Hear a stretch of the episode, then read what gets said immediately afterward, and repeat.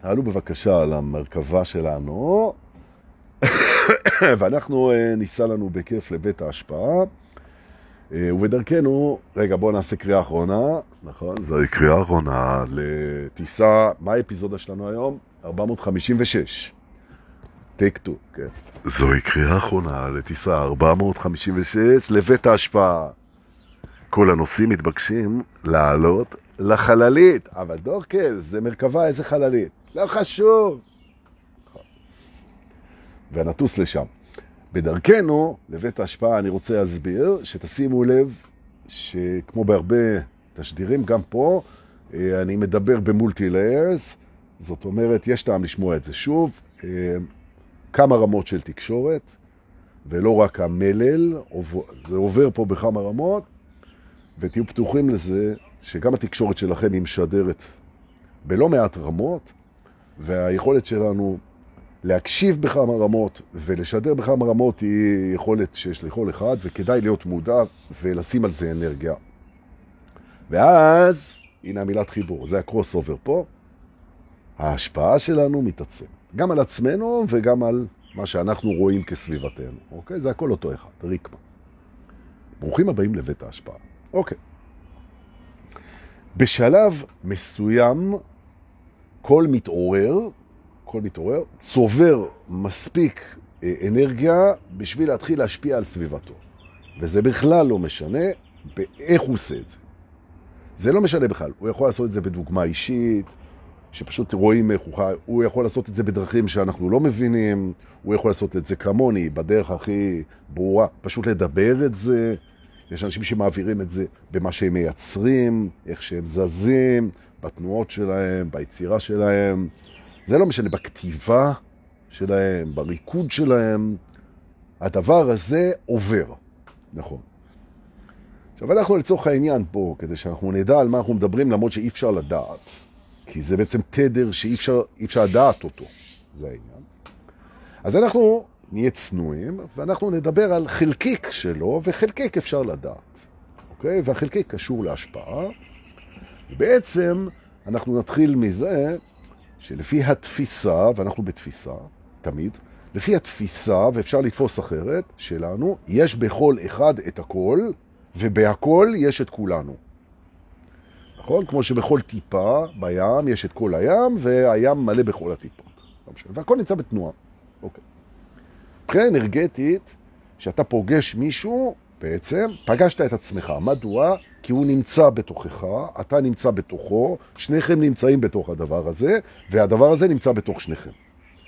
עכשיו, הראש, שהוא מנסה לחשוב את זה, אז זה קשה לו, בגלל הנפרדות. הוא אומר, רגע, יש אותו ויש אותי, אז איך אנחנו ביחד? אז אני מסביר.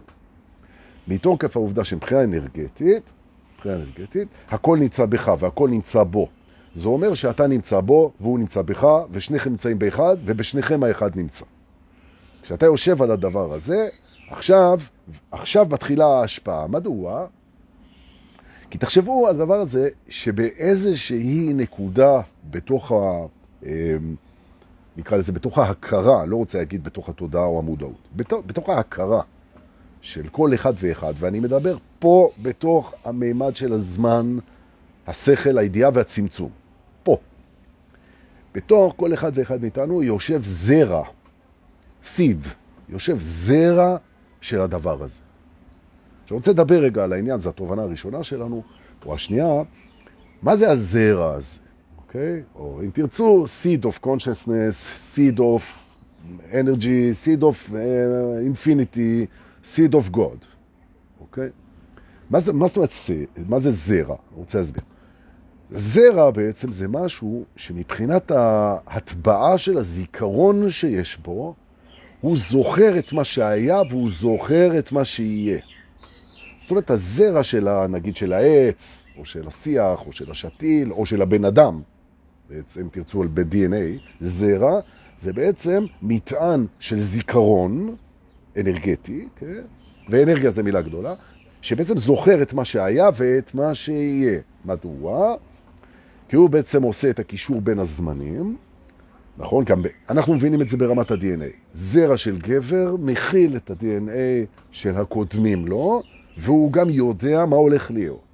זאת אומרת, זה מטען אנרגטי. הזרע הזה של האמת, של האלוהות, חבוי ונמצא בכל אחד ואחד מאיתנו.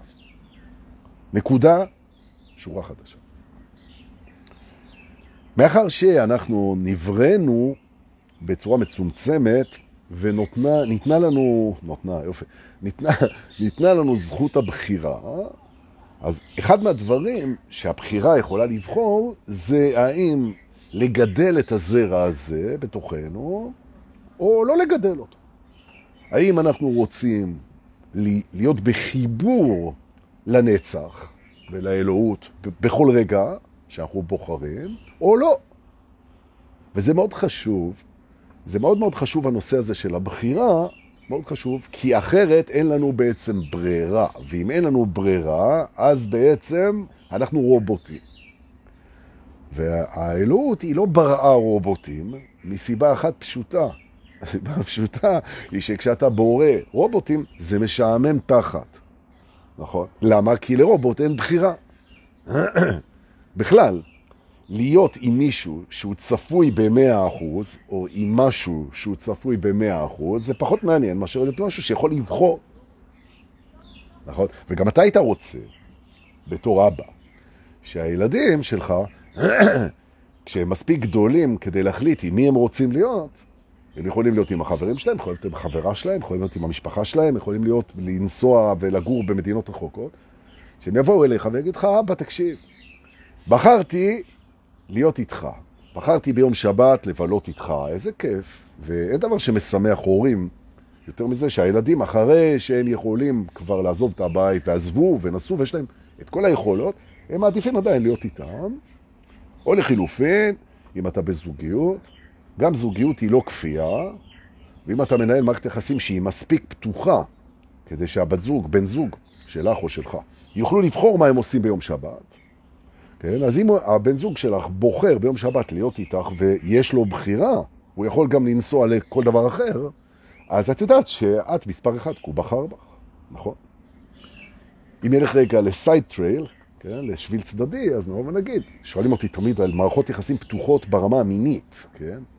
נכון, ברמה המינית. עכשיו, יש מי שזה מתאים לו ויש מי שזה לא מתאים לו, וזה בסדר גמור, אבל אני אומר, אחד מהדברים היפים במערכות יחסים פתוחות מינית, זה זה שזה ברור לגמרי שכשאתה נמצא עם הבת זוג שלך, והיא יכולה להיות עם כל אחד, אז היא בחרה בך. כי היה מותר לה באותו רגע להגיד לך, אדוני, אני הולכת עם דני. אז היא עדיפה אותך, זה בסדר, זה מערכת יחסים פתוחה, היא יכולה לעשות מה שהיא רוצה. ואז אתה יודע שכשהיא איתך, אתה נבחרת. בעוד שאם אתה מערכת יחסים סגורה, אז uh, היא לא בחרה בך בעצם, כי יש רק אותך. ועכשיו אין טעם לקפוץ עם כל החסרונות של הדבר הזה, יש לזה גם חסרונות, כמו לכל דבר, נכון? כל אחד, מה שמרגיש לו נכון לו, נכון לו. ומה שלא מרגיש לו נכון לו, לא נכון לו. ובלבד שזה לא מפחד. או... ופחד היא המילה הכי מעניינת בבחירה. מדוע עבר דור לתובנה הבאה? כי כדי שאנחנו נוכל לבחור משהו, נשאלת השאלה אם זה לא מפחיד אותנו. כי זה שאני יכול לבחור, זה עדיין לא אומר שאני אבחר, אולי אני מפחד. עכשיו, הזרע הזה, שנמצא בתוך כל אחד מאיתנו, ובעצם הוא החיבור לנצח, והוא החיבור לנצח, שימו לב, הוא החיבור לנצח בחוויה בתוך הזמן. או במילים אחרות, הזמן זה אשליה, כן? כי הוא חולף. בעצם יש לנו זרע, או אם תרצו יוניט, או אם תרצו אלמנט, שמחבר אותנו בחוויה שהיא אשלייתית אל תוך הנצח שהוא אמיתי.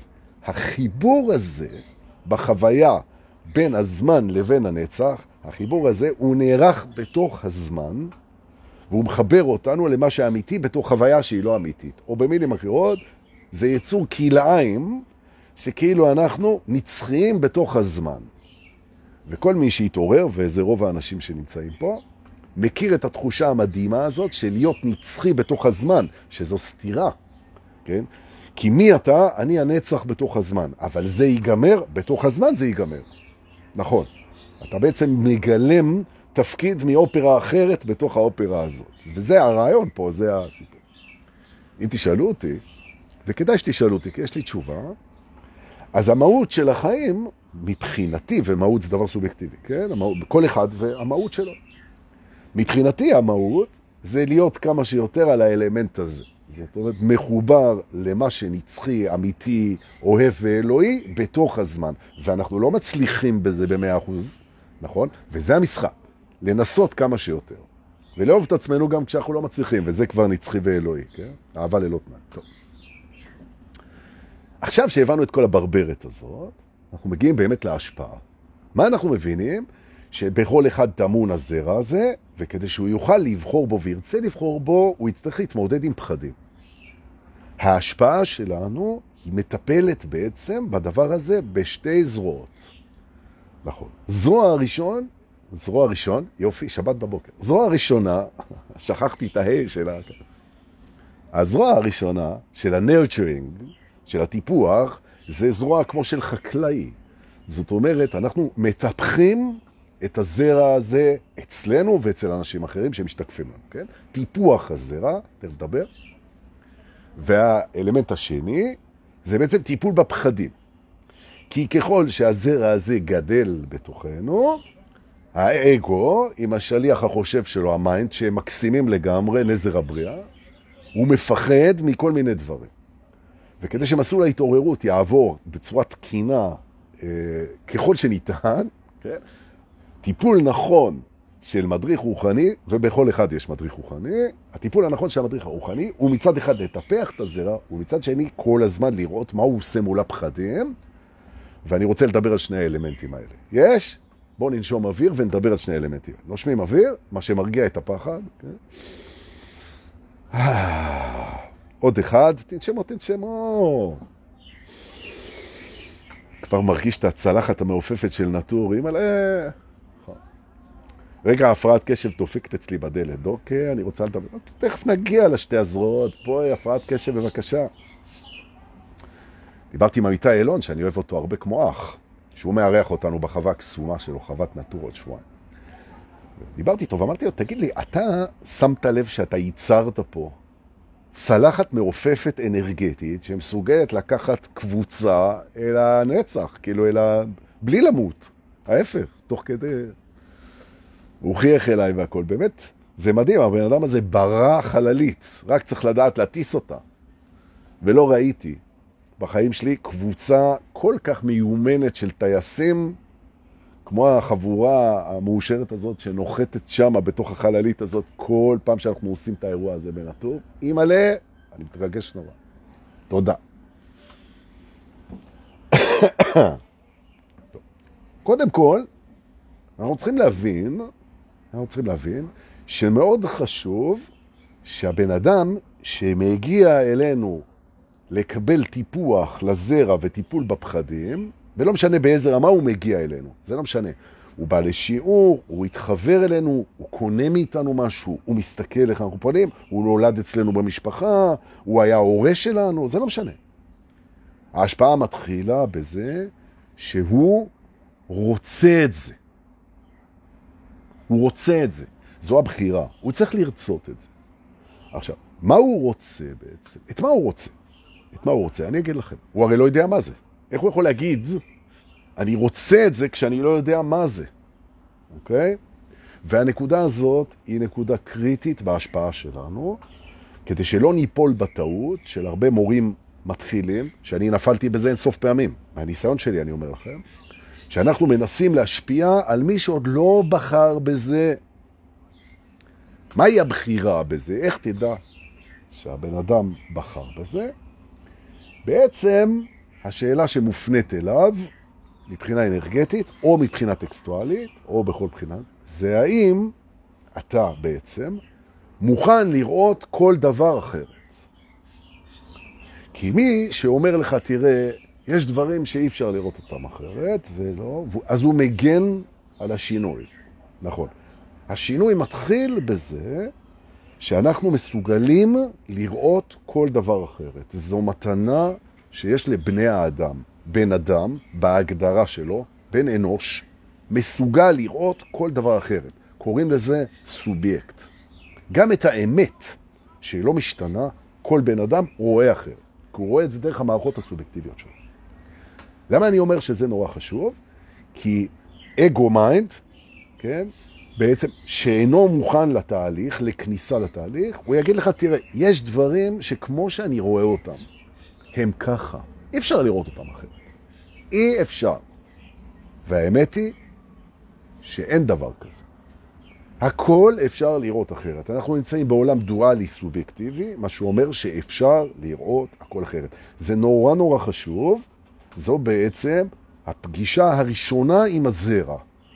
האם אני מוכן לראות דברים אחרת? ברגע שהתשובה האנרגטית על זה היא כן, אנחנו נפתח לנו השער ואנחנו יכולים להתחיל להראות אחרת. נכון? להראות אחרת. למשל, להראות שהחיים זה לא מה שחשבת. נכון? כי לפני זה, לפני, לפני התעוררות, אנשים יגידו לך שהחיים זה מה שהם חושבים שזה חיים. החיים זה מה שאני חושב. זה הבית שלי, זה המשפחה שלי. זה... החיים זה מה שאני חושב שזה ככה. ואם אתה פתחת את השער, אז אתה כבר מבין שהחיים זה לא מה שאתה חושב. וכל מי שעושה מדיטציה כבר יודע את זה, נכון? אתה אינך המחשבות שלך. זה נכון שהרבה מהאנרגיה שלך זורמת לכיוון של המחשבות שלך. זה נכון, פה, בהרגשה, בחוויה, נכון. אבל עדיין אתה זה לא המחשבות שלך. נכון? וזה לראות את הדברים אחרת. עכשיו, אתה רק צריך שהבן אדם יסכים להגיד, אפשר לראות את זה שאני זה מי שאני חושב שאני, נכון? אפשר. ואפשר לראות את זה שאני זה לא מי שאני חושב שאני. נכון? וכנל על רגשות, וכנל על זיכרונות, וכנל על רצונות, וכנל על זה שבסופו של דבר יכול להיות שאני לא יודע מי אני, מאחר שאני רק עכשיו, וכל מה שאני יודע בכלל, זה עבר. עכשיו, כשבן אדם מגיע למקום הזה, מבחינה אנרגטית, שהוא מבין שכל מה שהוא יודע עבר, והוא הווה, נכון? זאת אומרת, הוא לא באמת יודע מי הוא, והוא גם לא יכול לדעת, נכון? הוא לא יכול לדעת, הוא יכול לחשוב שהוא יודע, או במילים אחרות, הוא כבר עושה הפרדה בין מה שהוא חושב שהוא יודע לבין מה שהוא יודע. הנה, זה נפתח השער כבר. עכשיו, כשאנשים בתחילת הדרך, וזו הנקודה הכי חשובה פה, בפרק הזה, כשאנשים פתאום, פתאום, מבינים בצורה תת-הכרתית, תת-הכרתית, ששלחו להם מדריך, וזה לא משנה אם זה מישהו שעובד איתם, אם זה אבא שלהם, סבתא שלהם, דודה שלהם, מישהו בחנות, רקדן על הבמה, מישהו שכותב בעיתון, זה לא חשוב, אתה מקבל עכשיו הדרכה, בעצם אותו זרע שהסכים לראות את הדברים אחרת, מקבל עכשיו נרצ'רינג, הוא מקבל עכשיו אנרגיה מאותו מדריך רוחני, ששימו לב על המילה, משפיע עליו. הוא משפיע עליו בזה שהוא משדר לו תדר, שרק מי שמוכן לראות את הדברים אחרת, יכול לקלוט את התדר הזה. זה, זה כמו רדיו, אתה משדר בתחנה, ומי שרוצה לקלוט אותך צריך להתקייל ולהתכוונן אל התדר שאתה משדר. וזוהי הבחירה. עכשיו, ברגע שהשידור נקלט אצל הבן אדם מבחינה אנרגטית, האגו נכנס להיסטריה. כמעט תמיד. הוא בחר בזה והוא לא יודע שהוא בחר בזה, הוא לא יודע, הוא לא... זה, ופתאום הוא מקבל התעוררות. או במילים אחרות, כמו שהטבע מלמד, מתוך הזרע הזה, שיודע את העבר ויודע את העתיד כי הוא בנצח, הזרע הזה פתאום נפתח. הוא מתחיל לגדול בתוך המערכת. נכון. והמערכת מזהה את זה, היא מזהה את זה בהרגשה שלה שמשהו מתחיל להתחולל, משהו מתחיל להשתנות, משהו זז, וזה יכול לקרות בכל גיל. זה יכול לקרות בגיל 12, לרוב לא, זה יכול לקרות בגיל 60, לרוב לא. אבל זה יכול לקרות בכל גיל. נכון. ופתאום המערכת אומרת, אימא'לה, זה הולך להיכן שהוא, ואני לא יודע לאיפה, אני לא מכיר את זה. זה לא השלושים שנה בעבודה שאני יודע לאן זה הולך, זה לא הפנסיה, זה לא הבית ספר, זה לא המסלול, זה לא הצבא, זה לא זה, אני לא יודע לאן זה הולך. זה אינסופי גם אימא'לה. ואז מתחיל הפחד. וכדי שהפחד לא יעצור את הדבר הזה, אנחנו צריכים להבין מה זה עושה בתוך המערכת של האנשים. ותגובה ראשונית לפחד היא תגובה ראשונית. אם אתה בעצם משדר משהו שמפחיד את הבן אדם, זה או ביקורת, או התרחקות או כעס. וזו הסיבה שמורים רוחניים, ותאמינו לי, אני עושה את זה הרבה שנים, ויצא לי וזכיתי להיות מלווה ומלווה של מורים רוחניים, הרבה, מעולים, פוגשים את זה כל הזמן. אנשים פתאום בסביבה שלך, או מבקרים אותך, או מתרחקים ממך, או כועסים עליך, והסיבה היא שזה מנגנון ההגנה של האגו מפני ההתעוררות של עצמם, וזה אומר שהתהליך קורה. טוב מאוד. נכון, טוב מאוד. בנקודה הזאת, מה שאנחנו עושים, אנחנו מחזקים מאוד אצל הבן אדם את האמון שלו בלב שלו. שכשהבן אדם מתחיל לכעוס ומתחיל להתרחק ומתחיל לתת ביקורת, אתה אומר לו את הדבר הבא, וזה דבר שאני ממליץ עליו מאוד. סמוך על עצמך, סמוך על עצמך, תקשיב לקול הפנימי שלך, לא לי. לא לי. יכול להיות שאני טועה, יכול להיות שאתה כועס עליי בצדק, יכול, הכל יכול להיות. הבקשה היחידה שלך, גם אם אתה מתרחק ממני, וגם אם אתה לא רוצה לראות אותי, וגם אם אתה כועס, וגם אם אתה בורח והכל בסדר, יש לי רק בקשה אחת. תקשיב ללב שלך כל הזמן, תקשיב לו, הוא מדבר על כאן ועכשיו, הוא מדבר על מי שאתה באמת, הוא יסביר לך מה נכון לך ולא נכון לך, הוא לא טועה, תקשיב לא לי ולא לשכל שלך. כי את השכל שלך אפשר לראות אחרת, אבל הלב שלך יודע את האמת. וברגע שאתם יורדים מהאגו הרוחני, של מדריך רוחני, ואומר תסמוך עליי, אל תסמוך עליי. אף פעם אל תסמוך עליי. נכון, תסמוך, תסמוך, יופי, תסמך, זה דבר אחר, אבל תסמוך עליי רק בדבר אחד, שתקשיב ללב שלך ותלך איתו והוא יוביל אותך. ותעשה עם עצמך הסכם, שאם הוא מוביל אותך למקום שמפחיד אותך, אז בוא תגיד מה מפחיד אותך ונטפל בפחד במקום להתרחק. והוא מתרחק, כועס, מבקר והולך, זה יכול לקחת שעות, זה יכול לקחת דקות, זה יכול לקחת שניות, וזה יכול לקחת שנים. עד שהלב אומר לו, חמודי, אנחנו צריכים לחזור, אומר הלב של הבן אדם, חזרה לתשדורת הזאת היא שמטפחת, נרצ'רינג, שמטפחת את הסיד שיושב בתוכנו, את הזרע הזה, זה מרגיש לנו נכון, ולפעמים זה קורה באינטרוול מדהים. אנשים מגיעים בגיל פתאום 19 או בגיל 22, זה מטלטל אותם, זה משגע אותם, והם נסוגים או כועסים או נעלמים, ופתאום כמה שנים אחרי זה הם מרגישים שזה נכון להם, והם באים. אני רוצה להסביר לכם שככל שההתעוררות היא מתחזקת, היא נהיית טרנדית. רואה? יש לנו סירנה לנשום, תודה, בוא נשום. תודה על זה. עוד פעם. ולכן אני מזכיר שכשמישהו כועס, מתרחק או משהו, זה סימן שהתהליך עובד. אם התהליך לא היה עובד, אז זה לא היה קורה, ולכן אל תיקחו את זה אישית, זה שלא עם עצמו. מדוע, למשל, בואו ניתן דוגמה. תהליך ההתעוררות הוא מכיל בתוכו שערים שהם שער, שערים הכרחיים. אחד מהשערים האלה, מהראשונים, זה שער הסליחה. בעצם ההתעוררות היא מאמתת אותנו עם העובדה שאנחנו בעצם יכולים, אם נבחר, לסלוח את שלושת מעגלי הסליחה. לסלוח לאנשים אחרים, כולם, לסלוח לאלוהים, הבורא, על הכל, ולסלוח לעצמנו על הכל. ובכך אנחנו הופכים בעיני עצמנו לתדר של חפות ועוברים לשער הבא.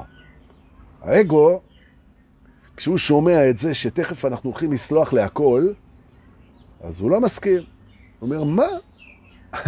אני אספתי במשך שנים כעסים, אשמות, טינות, שיפוטים. יש לי כמו הקג"ב, כמו ה-NKVD, כמו השב"כ. אני, יש לי ספריות שלמות של האשמות ואשמות מול אנשים. אתה חושב שאתה פה תעשה ניקיון, ככה תשליך, תזרוק לי את כל הספרה הזאת ותסגור את בית המשפט? לא מוכן. ואז הוא שופט אותך כמשהו, שבא להרוס לו את בית המשפט שלו, ואת הארכיונים שלו, והכל, והוא מתרחק, והוא כועס, והוא הולך. ו... למה מי אתה? נכון? אבל יום אחד, וזו הנקודה, הוא מבין שלסחוב את הטעינות ואת האשמות, ושיש לך כל מיני אנשים שחייבים לך והם לא בסדר והכל, זה משהו שאתה סוחב אותו כל הזמן, לא הם. ויום אחד הוא קולט שהוא לא רוצה לחיות בהאשמה, לא עצמית ולא של אחרים. והוא קולט שבזה שהוא מאשים אנשים אחרים, זה לא מחזק אותו, זה מחליש אותו. הוא קולט את זה יום אחד. ואז הוא אומר, אתה יודע מה?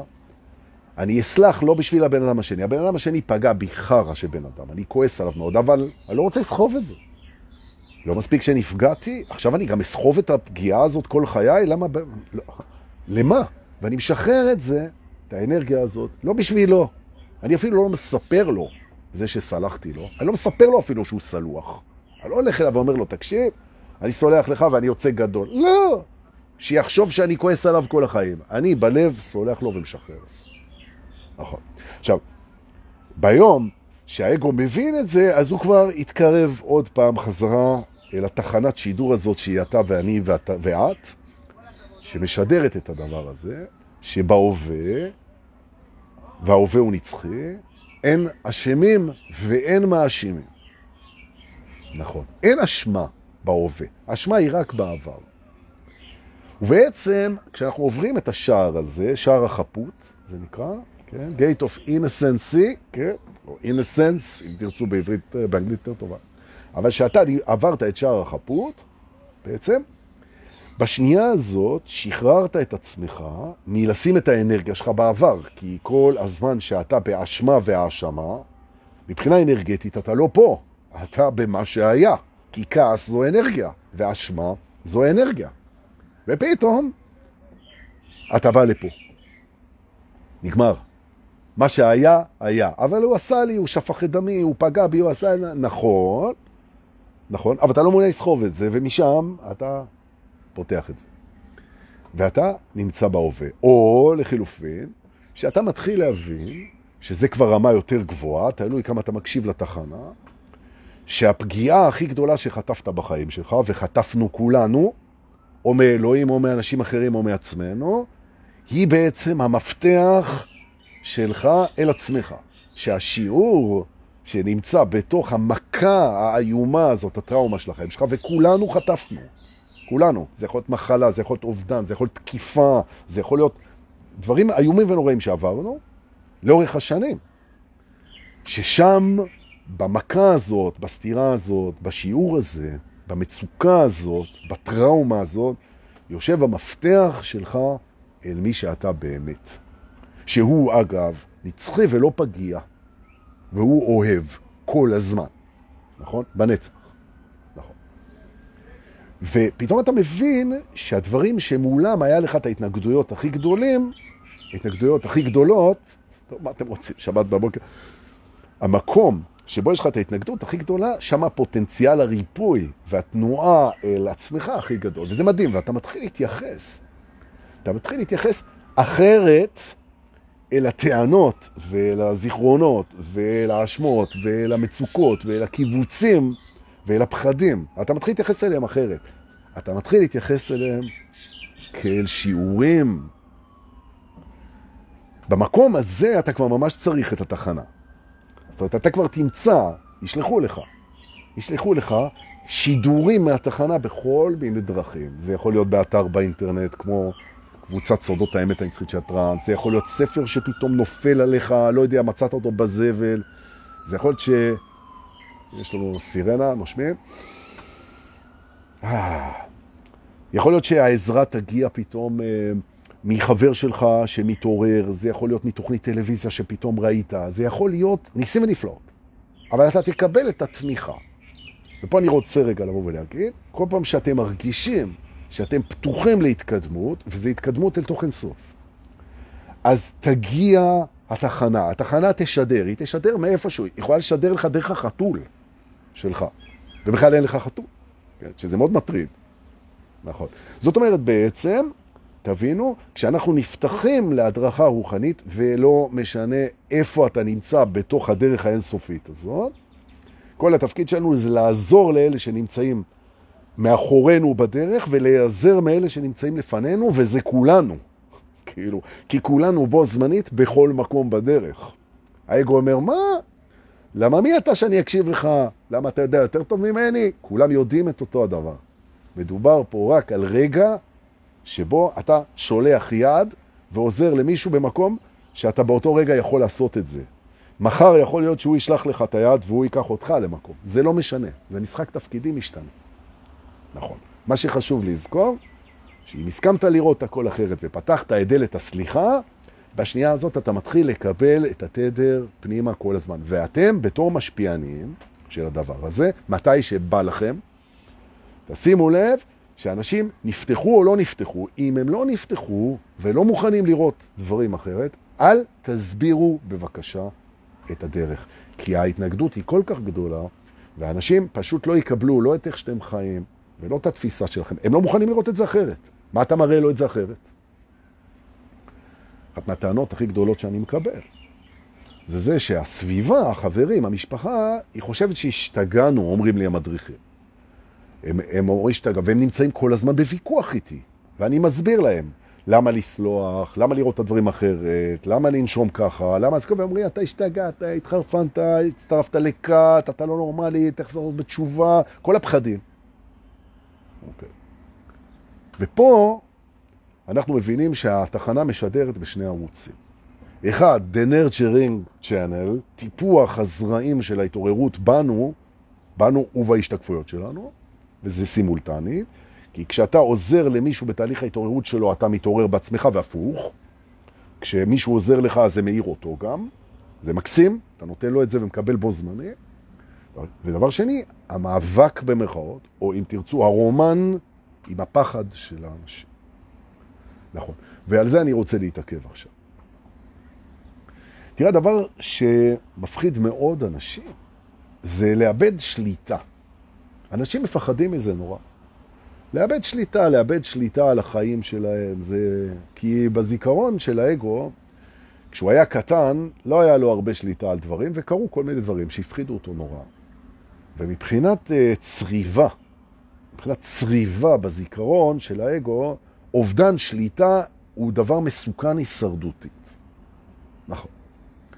עכשיו, דרך ההתעוררות היא משדרת כל הזמן את המסר שכמעט אין לך שליטה.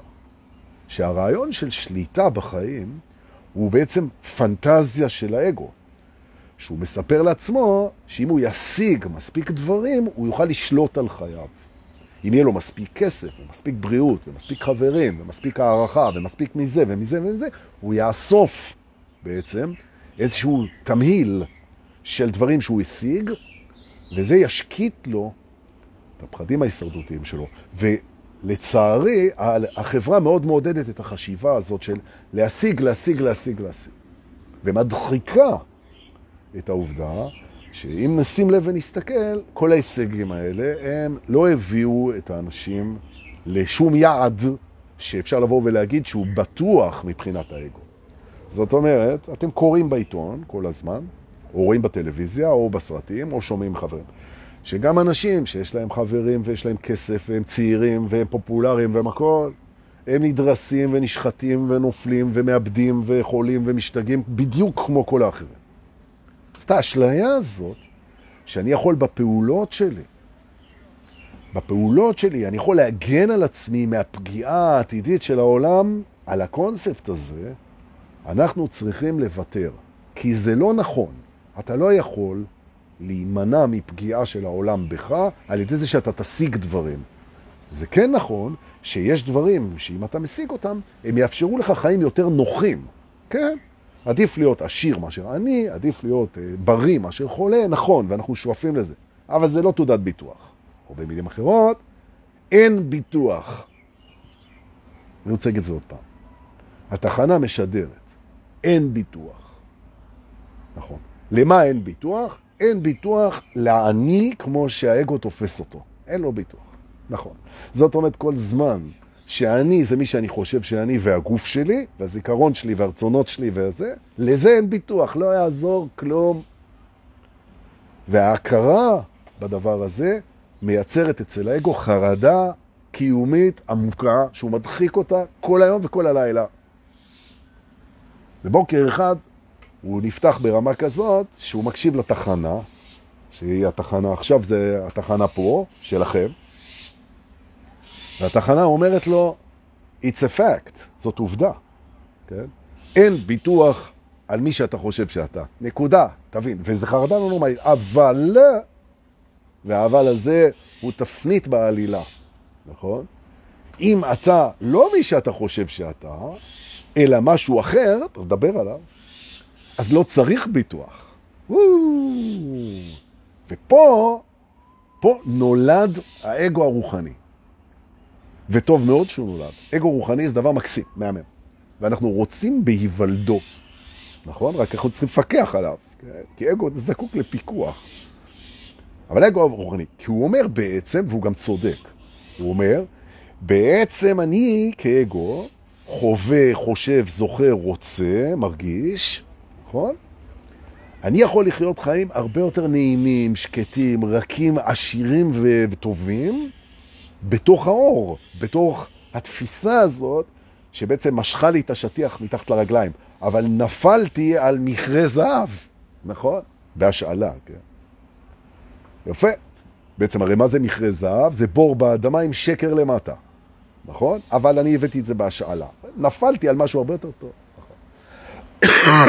סליחה, ויתרתי על משהו שבאמת לא היה לי. תעודת ביטוח על מי שאני חושב שאני, ויתרתי על זה. תודה רבה שוויתרת על זה. לא היה לך את זה. ובמקום זה, אומר האגו הרוחני, קיבלתי תחושת ביטחון שבעצם מה שיכול להפר אותה, ש... זה אם אני יוצא מהדרך. למה אני מתכוון? פתאום אני מבין, אומר האגו הרוחני, כי אנחנו בכל מקרה אגו. אם אתה חושב, מבין, דבר, אתה בכל מקרה אגו, אז אומר האגו הרוחני את הדבר הבא. הוא אומר, אני מקבל את זה, שאני זה לא מה שאני חשבתי. נכון? שאני זה זה שמתבונן במחשבות שלו, תמיד. הוא התבונן בזה גם כשחשבתי שנולדתי, והוא מתבונן בזה גם כשחשבתי שאני מת. ולא רק זה, אלא כשנולדתי מתתי, ואני רואה את המחשבה הזאת בגלל הדואליות, הללויה, יש לנו פה עסק עם מישהו שהתעורר. נכון. והוא אומר, את זה שאני זה שמתבונן ברגשות, בזיכרונות, ברצונות, במודעות, בתודעה שלי, זה שאני מתבונן, את זה לא יכולים לקחת לי. אני לא צריך ביטוח. זה תמיד יהיה ככה. זה תמיד יהיה ככה, נכון? ולא די בזאת, אלא אני מתחיל להבין שכל מה שאני פוחד ממנו, שנראה לי לא רצוי, אם הוא יקרה לי, הוא כן רצוי לי. שיש פה יד מכוונת, שיש פה משהו מיטיב, שדואג לדברים הרבה יותר טוב ממני, אני פשוט רואה את זה, וזה לא משנה את העובדה שאני אפגוש הרבה דברים שהם לי לא רצויים מבחינת איך שאני תופס את עצמי. זה יכאב לי, זה יבאס אותי, זה יצייר אותי, זה ידכא אותי, זה לא משנה. אבל אני מבין שהמסע הזה, המטרה שלו, המטרה שלו היא מקדשת אותו. זאת אומרת, זה שאני אחווה דברים כואבים ולא רצויים ומפחידים, זה טוב מאוד. ואני עובר למצב של קבלה מול הלא רצוי, הבלתי נמנע. ובראשו המוות. נכון. כשהבן אדם הגיע למקום כזה שהוא אומר, תשמע, כאב ופחד ואובדן ותסכול ומוות וזה, זה דברים שאני לא רוצה לפגוש אותם, אבל אם אני אפגוש אותם ואני לא יכול לשנות את זה, במקום להתנגד, כשאני לא יכול לשנות את זה, אני אקבל את זה. ואז נפתח שער השלווה. במקומות האלה יש סיכוי מאוד גדול שהאגו יאבד את הזהות שלו. כי אם אני שלב מול מה שלא רצוי לי, ואם אני, אין לי יותר בתי משפט ואשמה וחפות ועברתי בשערים, אימא'לה, אני לא יודע מי אני. כי כל אחד שעשה את הדרך הזאת נמצא במצב שלי עכשיו, זאת אומרת, מי אני? איפה אני? הלכתי לאיבוד, אימא'לה, אימא, אימא, אימא. בוא נכעס, נתרחק, נברח, נעלים ונכחיש את התחנה הארורה הזאת ונסגור את השידורים שלה כאן ועכשיו. נכון? לכן גם צלבו את ישו. ברור? בדיוק זה. בואו נסגור את התחנה.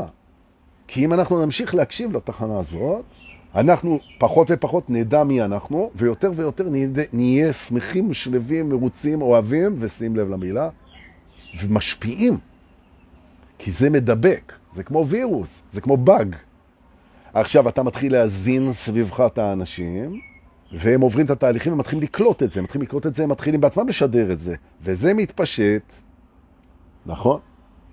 וזה מתפשט, וזה מתפשט, וזה גדל, ופתאום אנחנו מתחילים להבין למה בכלל באנו לפה? באנו לפה בשביל להגיע למקום, שימו לב, שהפעולות היומיומיות שלנו, הן יוצאות מהמקום הזה שאליו הגענו, ולא מהמקום שממנו הגענו. זאת אומרת, אני לא יוצא מהמיינד, מהעבר, מהזיכרונות, מהפחדים, מהכעסים, מהלחצים, מהרצונות וזה, לא. אלא אני יוצא מהמקום של אוהב בהווה, משפיע במתנותיי הייחודיות, מחבק כל, מקבל מה שאני לא יכול להשפיע עליו, ומשפיע מאוד על מה שכן, שזה המערכת הפנימית שלי, ומי שמוכן לקלוט את התדר, נכון. בנקודה הזאת הפכת ללייזר אנרגטי. מדוע? כי אתה משפיע רק על מה שאתה יכול להשפיע. המערכת הפנימית שלך מאוד מושפעת, אתה מטפל בה כל הזמן, ובגלל שנהיית מדויק, אז ההשפעה שלך בחוץ היא רק על מה שאתה כן יכול להשפיע עליו, ולכן היא מושפעת מאוד חזק. ואנשים אחרים קולטים את זה, ובהתחלה הם מתרחקים, כועסים, ואחר כך הם מתקרבים וקולטים, ואחרי זה הם משפיעים בעצמם. ממש ככה. נכון. עכשיו, כל הדבר הזה, כל הדבר הזה, זו צורה להסתכל על דברים, ולגמרי אפשר לראות את זה אחרת. ולכן השאלה זה לא אם זה ככה. כשאתה מסביר לאנשים, תראה איזה, זה לא, זה לא ככה. זו צורה להסתכל על הדברים. והשאלה זה לא אם זה ככה או לא ככה, אם זה נכון או לא נכון. וכך, לגבי כל דבר, גם מה שאנשים אחרים אומרים, זה לא ככה. השאלה זה, האם הצורה שבה אתה רואה ומשדר וקולט את הדברים, היא משרתת אותך? האם היא מרחיבה את נשמתך, בריאותך, השפעתך ואת הלב שלך? אם כן, זה נכון לך. ואם לא, אז זה לא נכון לך. זה כל הרעיון, זה המבחן, מבחן האותנטיות. נכון. ואנשים כמו אקורדיון, הם בהתחלה, הם מתקרבים ומתרחקים, מתקרבים, מתרחקים, הם חושבים שהם השתגעו והם בורחים מזה, נכון? הם מתקרקעים וחוזרים לעוף, הם מתנדנדים, פנימה והחוצה, זה תקין וזה טוב, והם יתרחקו וילכו ויבואו ויש לך נצח.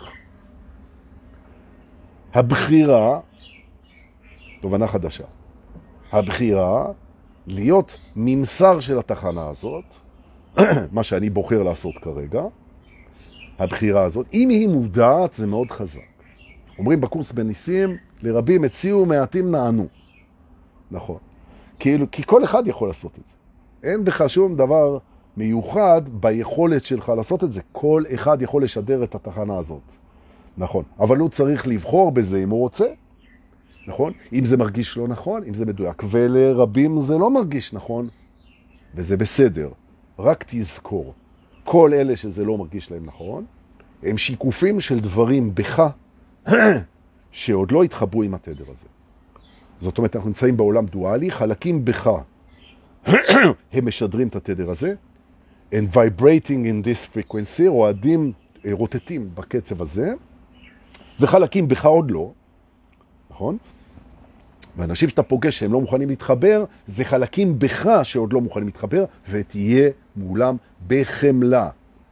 מהי החמלה? החמלה היא לאהוב אותם למרות ההתנגדות, למרות ההתרחקות, למרות ההכחשה, למרות הפרובוקציות, לפעמים למרות האלימות, וכמו שישו אמר בזמנו, הוא אמר, תסלחו לאלה שרוצחים אותי עכשיו, הם פשוט לא יודעים מה הם עושים.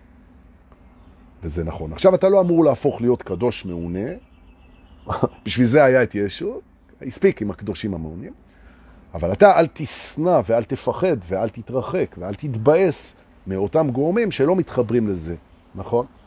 זה בסדר. ההפך, תאהב אותם, תאהב אותם, וזה בסדר. לגמרי, זו אהבה עצמית. לאהוב את כולם ללא תנאי, זה לא אומר שאתה מעדיף אותם. ופה אנחנו מגיעים לעוד שער, כן? שכשאנחנו מתעוררים עם התחנה, ואני מציע להתעורר עם התחנה, בוקר טוב, אתה מגלה שהעדפה שלך זה דבר סובייקטיבי. מותר לך להעדיף את מי שאתה רוצה. כי אנחנו בעולם דואלי, יש מועדפים ויש לא מועדפים, אין בעיה. מבחינת הרצון שלך לבלות עם אנשים, לחשוק באנשים, להימשך לאנשים, לתת לאנשים, אין בעיה. העדפות. זה לא קשור לאהבה. אהבה היא לקבל כל אחד כמו שהוא ולרצות בטובתו. זהו. זה מאוד פשוט. אהבה זה דבר פשוט. קבל אותו כמו שהוא עכשיו ותרצה בטובתו. נכון? להעדיף זה משהו אחר לגמרי. אתה לא חייב להיות איתו, אתה לא חייב לגור איתו, אתה לא חייב לשכב איתו. נכון? אתה לא חייב לתת לו כסף. נכון. אבל תאהב אותו כמו שהוא, קבל אותו כמו שהוא ותרצה בטובתו. בשנייה הזאת, שהקסם הזה קרה, וזה קסם. בשנייה הזאת, אתה הופך את עצמך למשהו אהוב לגמרי. כי גם בך ובי יש דברים שאנחנו לא אוהבים, ואין סיבה. יש דברים שאנחנו לא, מועדפ, לא מעדיפים, יש סיבה, נכון? יש בנו דמויות ואירועים ותדרים שאנחנו מעדיפים להיות אחרים. כי יש בנו טיפשות, ואנחנו, כי יש בנו הכל, ואנחנו מעדיפים להיות חכמים. ויש בנו כיעור, ואנחנו מעדיפים להיות יפים. ויש בנו קמצנות, ואנחנו מעדיפים להיות לארג'ים. וכן הלאה וכן הלאה. אז זה לא בעיה, כי זה שאנחנו מעדיפים את היפה שבנו, מאשר את המכוער, את הלארג' מאשר הקמצן, זה, זה שאנחנו מעדיפים אותו, זה לא אומר שאנחנו אוהבים אותו יותר. וביום שאתה מבין שאין קשר בין העדפה לאהבה בכלל, שהאהבה זה לא מה שחשבת, אהבה זה לא פונקציה של העדפה, פתאום האגו מקבל טוויסט לתוך המוח, והוא אומר, רגע, אז בכל הפעמים, בכל, סליחה יהודה, בכל הפעמים שלא העדיפו אותי, זה לא אומר שלא אהבו אותי בכל דבר. זאת אומרת, אני תרגמתי את זה שלא לקחו אותי, לא רצו אותי, לא העדיפו אותי, לא רקדו איתי, לא העסיקו אותי, לא זה, שלא אוהבים אותי. בכלל לא נכון. אוהבים אותי תמיד בכל מצב, ומעדיפים אותי במצבים כאלה ואחרים. וזה גם מאוד משחרר, כי כל אלה שלא העדפתי אותם, אני אוהב אותם, אבל לא מעדיף אותם. ולכן אתה יכול להגיד למישהי, תקשיבי, אוהב אותך הרבה, מקבל אותך כמו שאת, רוצה שיהיה לך טוב, אבל לא מעדיף להיות איתך. ביי. בסדר גמור. אבל אהובה את כן. נכון. אנחנו משדרים את השערים האלה, ואנחנו משדרים אותם כל הזמן, אם אנחנו בוחרים בכך, משדרים אותם כל הזמן, ואנשים מקבלים את התדר, והתדר הוא מלא, והם בוחרים מתוך התדר את השער, ועוברים בהשראתנו, ובכך גם מעבירים אותנו. זה שבן אדם קולט את התחנה, רק בשנייה הזאת בעצם התחנה היא תחנה. אין מורה בלי תלמידים, אין תלמידים בלי מורה, לכן אומרים שהתלמיד מוכן, המורה מגיע, ואתה גם זה וגם זה. אין עולם בחוץ. זה הכל פה רקמה אחת שמאירה את עצמה. אם תרצו, בית ספר יסודי לאלוהות. נכון? זאת אומרת, יש לנו פה ישויות שהן ישות אחת, שהן לומדות, כמו שתא בגוף לומד את תפקידו, אנחנו לומדים את תפקידנו בתוך המערך הכולל ומבינים לאט לאט שאנחנו הכל ולא כלום, נכון? נצ, נצחים בחוויה בזמן, מהמם. תפיסה, האם היא עובדת לכם? אם כן, הללויה. אם לא, אוהב אתכם גם ככה. זהו. עכשיו מה נשאר? להגיד שוב פעם תודה שאתם באים, תראו איזה יופי פה, עוד מעט מאה אנשים שהקדישו לי מזמנכם. נורא כיף. תודה רבה על הבעת האמון ועל זה שאתם מפיצים את זה ועל זה שאתם משתפים, ממש משתפים נורא יפה, תודה רבה. ותודה על אלה ששולחים לי במתנה, בביט ובפייבוקס כסף, זה מרגש וזה כיף וזה מחזק. ואני מאחל לכולנו שלא נפספס את נטור, שקורה עוד שבועיים, אוי ואבוי, יואו. אני לא הייתי רוצה, לא הייתי רוצה לקום בבוקר ולדעת שזה היה ואני לא הייתי שם. אז סתם אני עושה לכם teasing, אני לא יודע בכלל אם נשארו כרטיסים. דברו עם מיטל מורן, לא יודע. ואנחנו נוציא אתכם ואותנו לשבת מדהימה, חיבוקים ונשיקות. תודה שבאתם, שבת שלום.